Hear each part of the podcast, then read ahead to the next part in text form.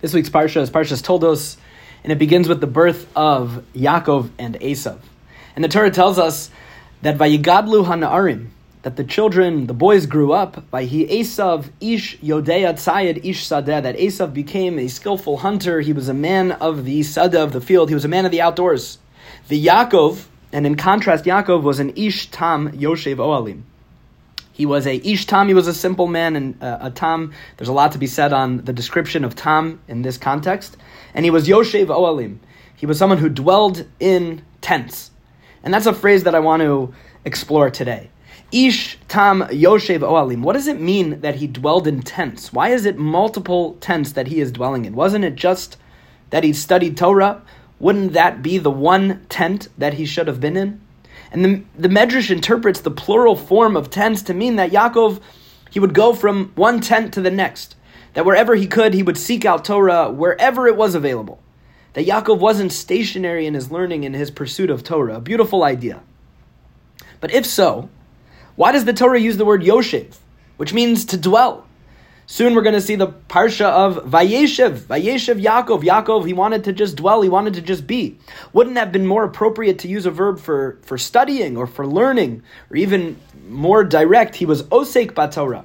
Why specifically use the phrase Yoshev Oalim? So Rav Nisan Alpert explains that the description of Yaakov in the Pasuk is highlighting that it wasn't just that Yaakov was a masmid. Yes, he was a digi- he was a diligent studier of Torah, absolutely, but it was more about his approach, his approach to Limud Torah. He was Yoshev. He, he dwelled in the Beis Medrash. He never left. It wasn't about the amount of time that he spent studying it, but it was his, his manner and his attitude towards his learning. His entire life was focused around it, regardless of which tent he was in. He was Yoshev. He was constantly in the Beis Medrash. In his home, he was Yoshev in the Beis Medrash. At the store, he was Yoshev in the Beis Medrash. Wherever he was, it was as if he was dwelling in Oalim, in the tent of the Beis Medrash. This is where the idea of the term yeshiva comes from, the same shoresh as Yoshev. That is Yaakov Avinu. And this is exactly what trained him to be able to live a Torah life and maintain his connection while being away from his parents' house, while being on the run, while living with Lavan. Yaakov is famous for being able to maintain a high level of Torah study, of Torah observance. Im Lavan Garti, Taryag mitzvos shamarti, even though he was living with Lavan, he kept all 613 mitzvos.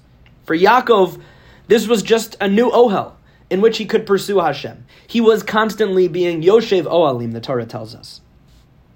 And as strong as Yaakov's connection was to Hashem and to the study of Torah, regardless of where he was, this seems to be exactly where Esav went wrong. Esav's compartmentalization of his relationship with, with Hashem, that was his downfall. Sure, when he was with his father Yitzchak, he was the model son. He was the gadol in the midst of kibbud av. But as soon as he got to the field, he became an ish sadeh. He wasn't able to carry over these traits, these feelings of closeness with Hashem to the many different oalim in his life. And this is what led him to uh, devaluing the Bechor, to selling it in the first place. The pasuk says, "Vayivez Esav es habechor," that Esav was mevaza. He he he belittled, he spurned the bechor. Rashi understands this to mean that Esav denigrated the service of Hashem that came with it. Rav Aaron Kotler points out that this pasuk highlights the hashkafa of Esav Harasha. Many people think that the reason why Esav sold the bechor was because he didn't understand its true value, its eternal nature.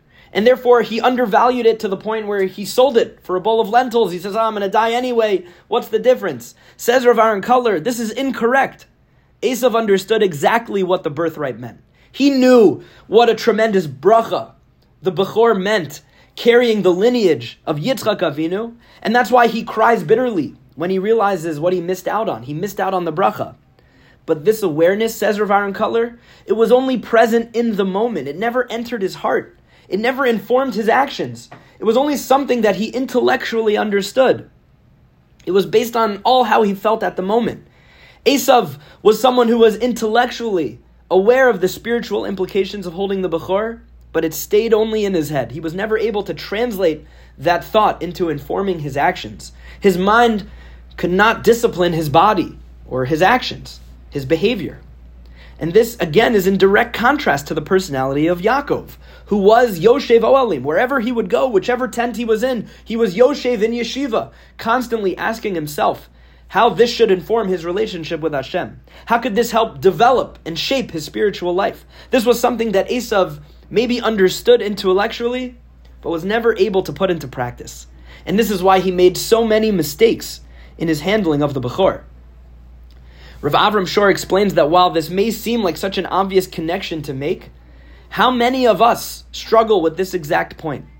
We know something is spiritually good for us, but we struggle to put behaviors into action. I know I should be at Minyan three times a day, but it's difficult to leave my house at night.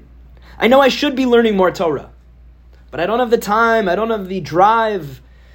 I know I should be more involved in my community in chesed, I should be giving more tzedakah. I know all these things are good for me. I know it'll help develop spiritually. But for so many reasons, we just can't seem to put it together. Knowing something intellectually and being able to translate it into action is one of the most difficult things to do.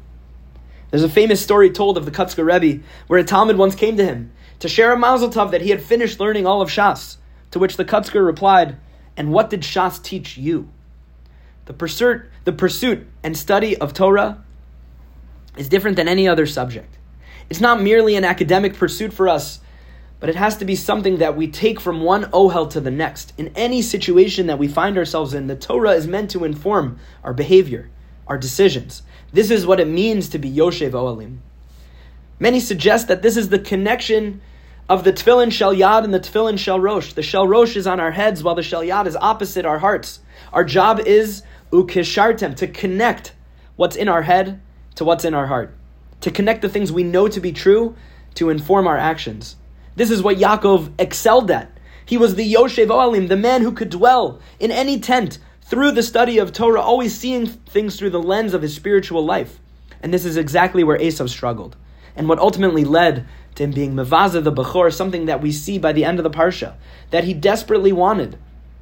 Later, after Yaakov leaves and Esav returns, he realizes what took place. The, the pasuk tells us it, it's a heartbreaking pasuk to read. Kishmoa Esav es divrei aviv. When Esav heard what had happened, the words of his father, vayitzak saaka gedola. Umara admod, he, he burst into tears. It was a bitter, a bitter crying. Vayomer la'aviv, he says to his father, Barcheni gam, gam avi. Is there a bracha left for me? Abba, give me one, give me a bracha.